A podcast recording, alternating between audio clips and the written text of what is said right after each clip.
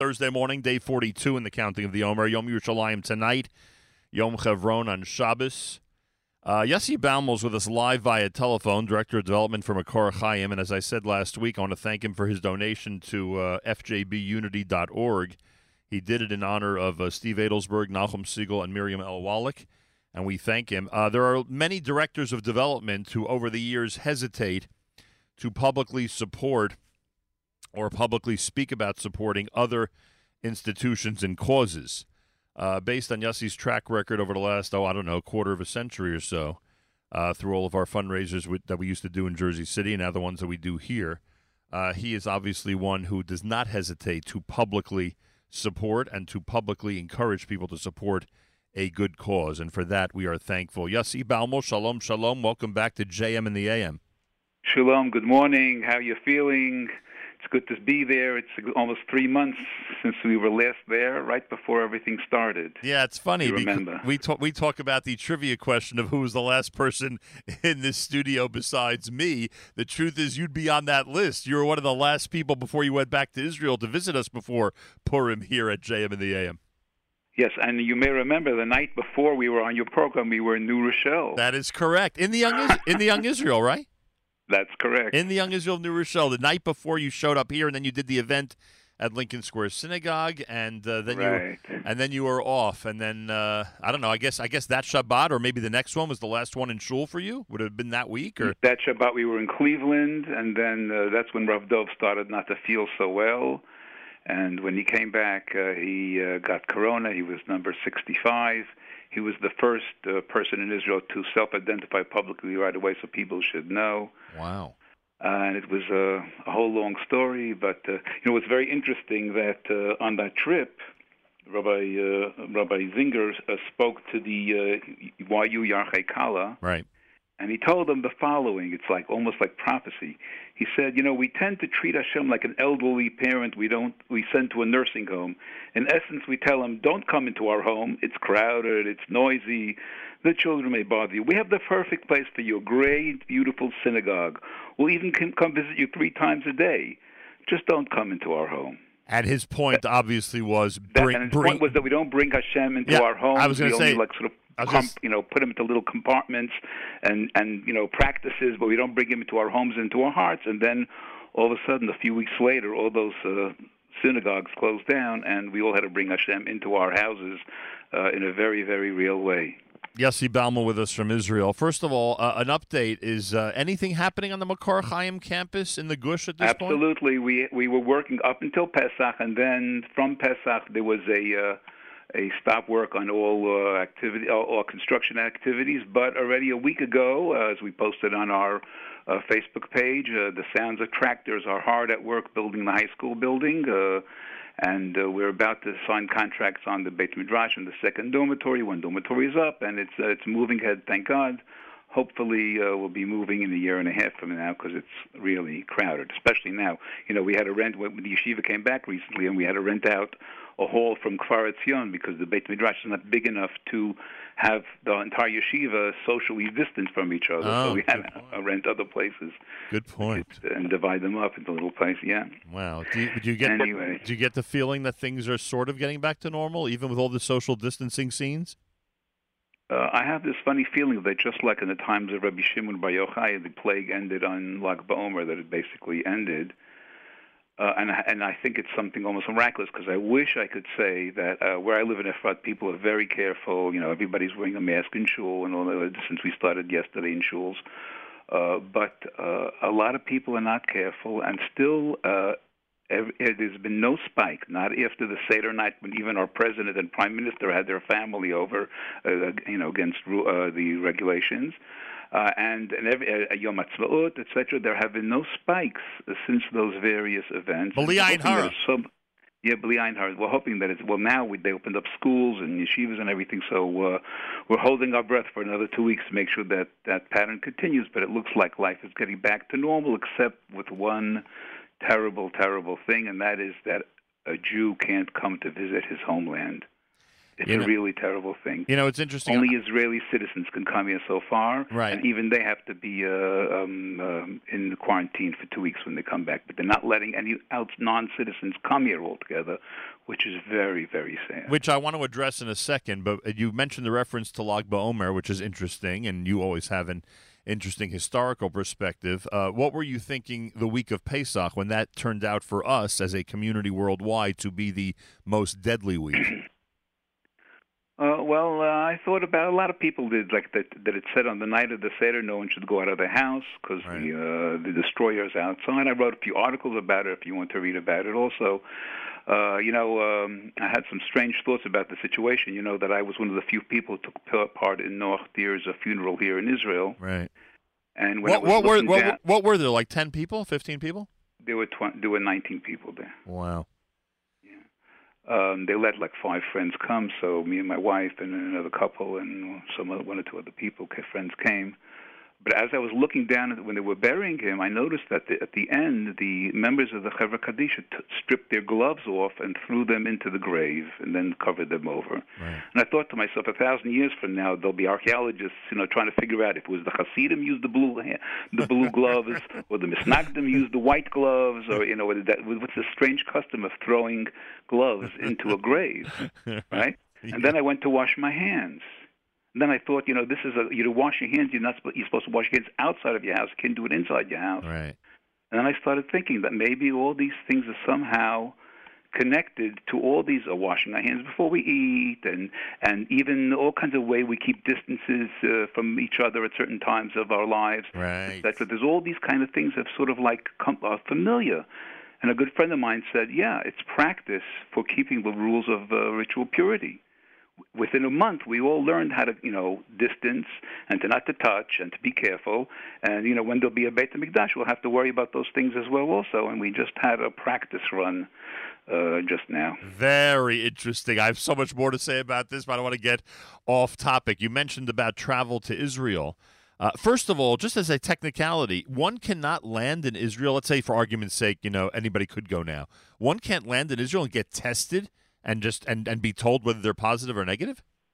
As far as I know, the only country in the world that's doing that right now is Austria. They're charging each person two hundred dollars, signing a, a, an agreement that if they test positive, they have to go into uh, quarantine. And you land, they test you in the airport, and you wait there till the test results come in, and right. then they let you go. But I want to tell you something, and this is my thought as you mentioned the, the, the pain that we're going through of not being able to visit Israel, and it comes up with anybody who's on the air who regularly goes.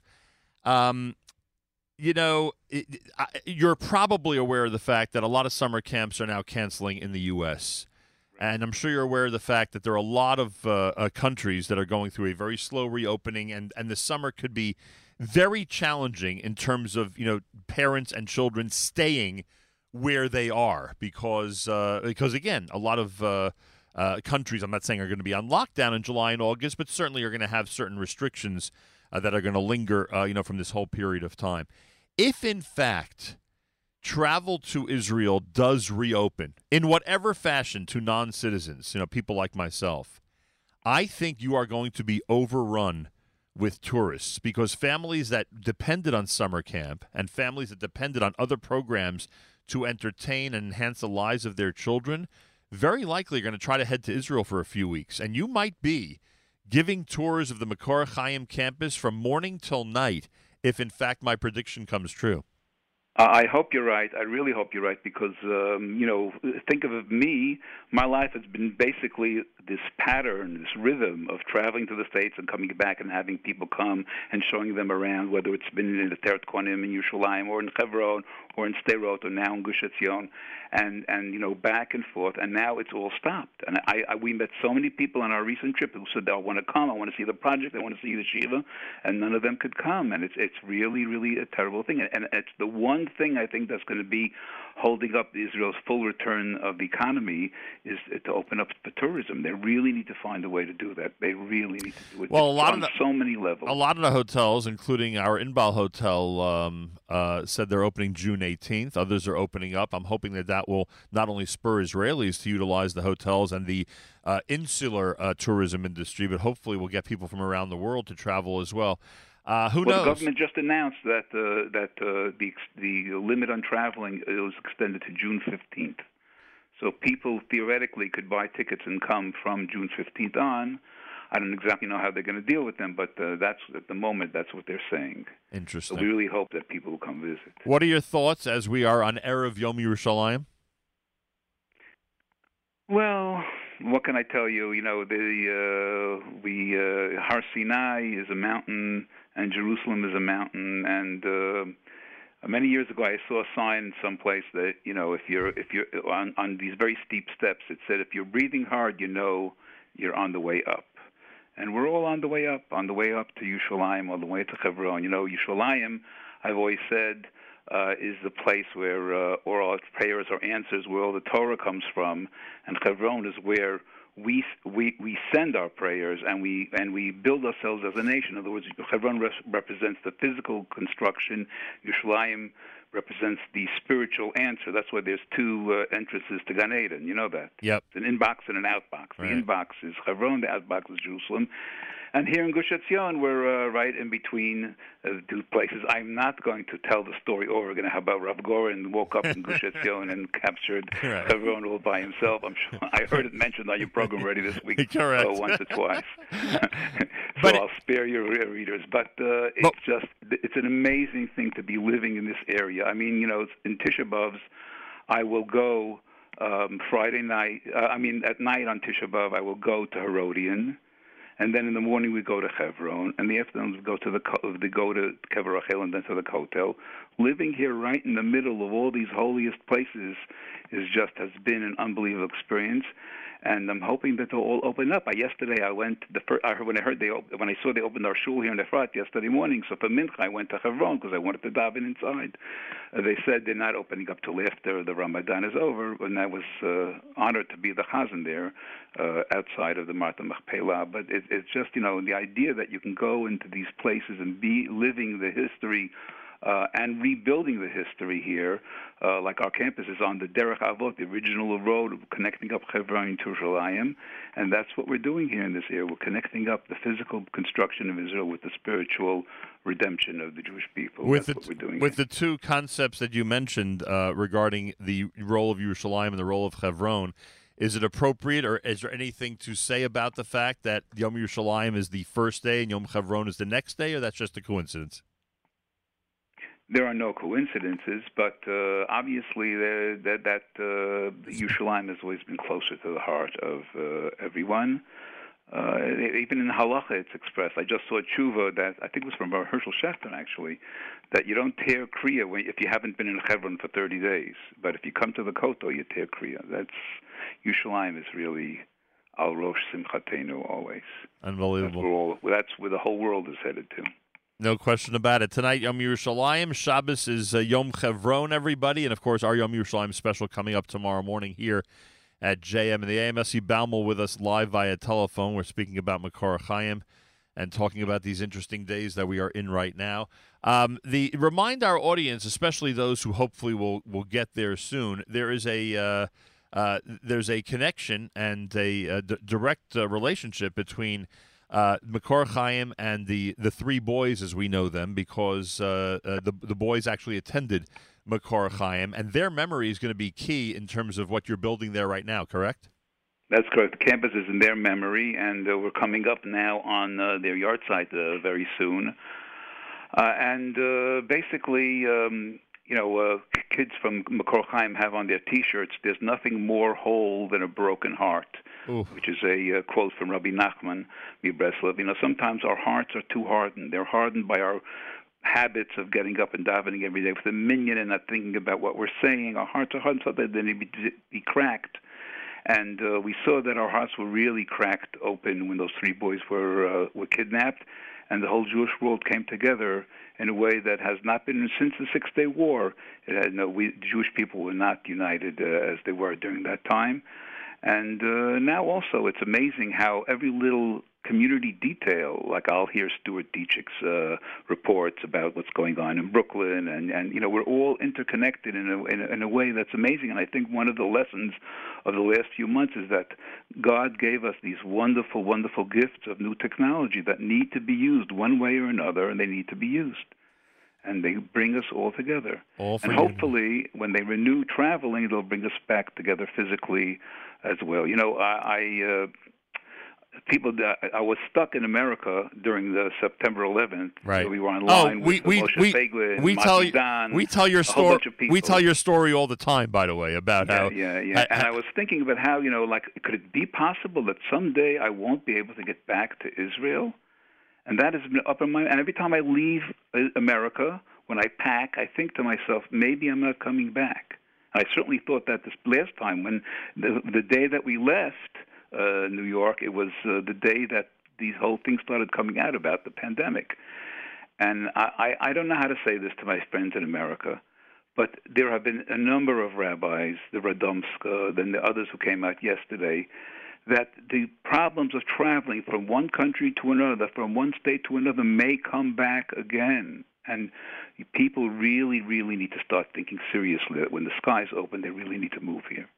It's been so wonderful here during this terrible crisis compared to other places. I mean, if you look at the at the at the numbers of actual uh, deaths compared to previous years, there were no more deaths during this period than there were in the year, year before, or there were even less than the last two years during this similar period. So, with all that's happening, God is looking for us. It's not a mystical thing. You have to keep the rules. We, we're commanded to give God the pipeline by keep putting our mask on. I'm keeping all the rules. You know, people ask me, do I believe in mysticism? I, I the first day I took the, there's a potion that one of the Mekubalim in Israel said, you drink this and you'll never get the, the, the disease. I drank it. but that doesn't mean I was any way less um, uh, careful about keeping all the rules because you got to not prevent God from having to do miracles from you. He has to be able to do it in a natural way. And by keeping the rules and by doing these things, and by also goes to as far as building Eretz Yisrael, we think a God is going to come and pick us up and, and bring us here, and everything will be bring spring up by itself. No, we have to come and build it by ourselves. This is what Hashem wants of us: to use our science, to use our technology, to use our logic, to use our talents, to be His hands on this world, and that's what we're doing here. And you know, uh, if that wasn't the case, we'd all be liars when we make a motzi you know, when you say Bore Priyadama, God does create the fruit in the ground or on the tree. But Hamotzi Lechem in Haaretz, we grind the wheat, we plant the wheat, we do, there's so many things we do to the wheat. We're learning Masechet uh, Shabbat now, we just learned it in Klal Gadol. All the uh, actions a, a person does to create bread and we nevertheless we said that God takes it out of the ground because we are God's hands. That's why we make that blessing. And people have to understand you can't daven in and shul against the rules and hope that God will save you. You need to work with the system, with the science, with the logic, with the technology, and God wants us to use these gifts to, to bring Him down onto this world. Brilliant, absolutely brilliant. Uh, finally, I have, I have to mention because I've said this so often, but you haven't been on the air with me since this all started. Um, it's the first time in 72 years that Jews of the diaspora do not have access to the Holy Land. And thank God, unlike other centuries and unlike other periods of time, uh, thank God we're not paying the price for that because you know what has happened to our people for 2,000 years when there was no access or easy access to the Holy Land. And thank God we're not paying that price right now. But it is a, as you, as you tell us, how important it is to consider a future in Israel, which I don't think you said it in those words, but I'll sum it up that way. um, I think we need to realize the blessing that we've gotten right now. That thank God the closure of Israel to us uh, has not been uh, something that we've had to uh, uh that we, we haven't been uh, you know put in jeopardy because of thank God. Uh, but we we should consider that you know our our luck could run out, and that you know if, if in fact you're right that uh, that we're it's going to be proven as easy as we as technology and travel is that it's going to that it could get you know it could remain like this or or come back to a time like this again. I think we need to keep in mind that uh, we should take advantage of the times that we have easy access to the holy land. Yes i uh, wrote an article called three safe rooms and three no fly zones because the, in Israel, you know, we've had to take refuge in safe rooms three times. First, they were the sealed rooms of the Gulf War. Then they were the uh, protected rooms of the missiles from the Gaza Strip, and now we're in the quarantine rooms. And the three safe rooms are reflect the three Batei Mikdash and there were three times, and and, and if the time if the sky the skies closed during September 11th, they closed again now, and if they open up again, who knows if they're going to close a third a third time. So really, people should really really consider about getting their act together and getting over here. I think that, you know, whether it's the fact that we've just been practicing the laws of ritual purity during this uh, social distancing time, or whatever it is, we see the building of Israel, we see the development. It's it's going towards the end game, and we don't. No one knows how or where or what, but people have to be here. This is it. Vilna Gaon sent his students back then because it says um, um, because because uh, um, because in Israel the, the, Jews will be saved, and he was worried that the Jews will be outside of Israel when the time comes. So the time really is to come back, uh, if you can physically, if not at least uh, as as it's written in the book of by uh, Rabbi Teichtal, Eim HaBanim Semeicha, at least be connected to Israel, and connection is very important. And I would like to say a word about connection because we just had the day of Yesod SheBiYesod, which is the day of connection, and Nachum Segal is the great connector. And I really think that uh, with all the services you've done to people, and I hear the way you had uh, people from Ateret Kohanim on and from other organizations day in and day out, you are the one who connects up the Jewish people. And today, more than ever throughout the world, there are people listening to you. I saw it even on today's uh, chat. There are people from all over the world listening to you. Supporting Nachum Segal is a really important thing. Supporting JM the AM so that we could all be together one way or another. And that's what, the, as Rav Dov uh, Singer said this week in his talk about the Yisod Shabbat Yisod, all the books and all the movies and all the history and all the songs have to do with one thing. In the end, will they be together? Whether it's a boy and a girl, or a person and his country, or a person and his tradition, will they be together? Will we unite the Shekhinah and, and, and the Kodesh Baruch Hu? This is what we're supposed to do here. And you're uniting the Jewish world in a way that nobody really uh, has been. And I really think it's important for all your listeners to support you. I can't thank you enough for that. And uh, everybody, I'm going to use the opportunity to remind you after what Yossi just said that there's a website where it's really easy to support us, fjbunity.org, FJB for Foundation for Jewish Broadcasting fjbunity.org, and we are a foundation. We are a foundation of unity. So please, fjbunity.org. And I guess, Yossi, that's one of the reasons that one of the most popular Jewish songs of the last, oh, I don't know, 40 years is Someday We Will All Be Together. That may be, in fact, I think we once did an all time. You're talking about the Supremes? I think, I think, I think one day we did, we actually did one of these uh, countdowns of top Jewish songs ever. I think that ended up being number one. So your, your words, your words are certainly appreciated. By the way, speaking of our chat and our app, someone writes, I went to yeshiva in Brooklyn many years ago. The principal was Rabbi Baumel. Is that Rabbi Baumel related to the one that, that you have on the air right now? Yes, that was my uh, first cousin once removed, who was the chief rabbi of Crown Heights before the Lubavitchers got there, and the principal of Crown Heights Yeshiva, who moved to Israel in the 1960s. He's no longer with us, but he was really a very, very special person and very beloved by my family. Yossi, my, my brother was in the last graduating class of Yeshiva Crown Heights. Oh, there you go. Isn't Which one? my late brother Moshe. He was uh, oh. Who would who would today oh. who would today be uh, almost seventy years old. He'd be wow. 69 years old. He was yeah. he was in the first graduating class of Yeshiva of Crown Heights. And yeah, now, and now I, and now I know why. When I, as a kid, I heard the name Rabbi Baumel. Now I know why because he used to mention the name Rabbi Baumel, and now I know who he was referring to. Well, there you go. Yeah. Talk about being together. Look at this. Look at this. Look at this Jewish geography we just played internationally. It's amazing. yeah. Yossi. I miss you, Nachum. I want to come visit again in your little studio over there in the Lower East Side. It's so much better than going to New Jersey in the mornings. I really love it. I appreciate that. we look, Hashem soon. We look forward to having you here, but I look forward to seeing you on the Makor Chaim campus. I got to get to Israel already, and I hope it's very, very soon. Yes, and I really, it would be great if the great communicator would move his whole operation to Israel. You still could communicate with America from here. Well, I keep telling Think you. About it. I keep telling you. About and it. you would have, have to wake up early in the morning. You would never have to meet Minyan, You lose uh, Miss Minyan, you know? That's true. Also, you're right. I keep I keep telling everybody I'm looking for real estate in Eilat because I want to move to Israel, but I don't need, necessarily need to be near everyone else. You know. but we'll, but we'll see. And and and of course, I don't even want to get into the whole discussion about whether Eilat is really biblical Israel or not. That's another discussion. Uh, kibush yochid shmei kibush. So certainly the, uh, the state of Israel capturing it makes it into part of Israel. No question. About so there's no way you would endorse the halachic position that you keep two days yontif in Eilat. I don't like to take a halach positions, but it's uh, whatever. It's, it sounds like you're leading that way. Yossi, always a pleasure. Thank you so much. Okay, have a great day and uh, Yom Yerushalayim Sameach to everyone, and uh, Chag Shavuot Sameach to everyone. And Yom Chevron and Yom Chevron Sameach.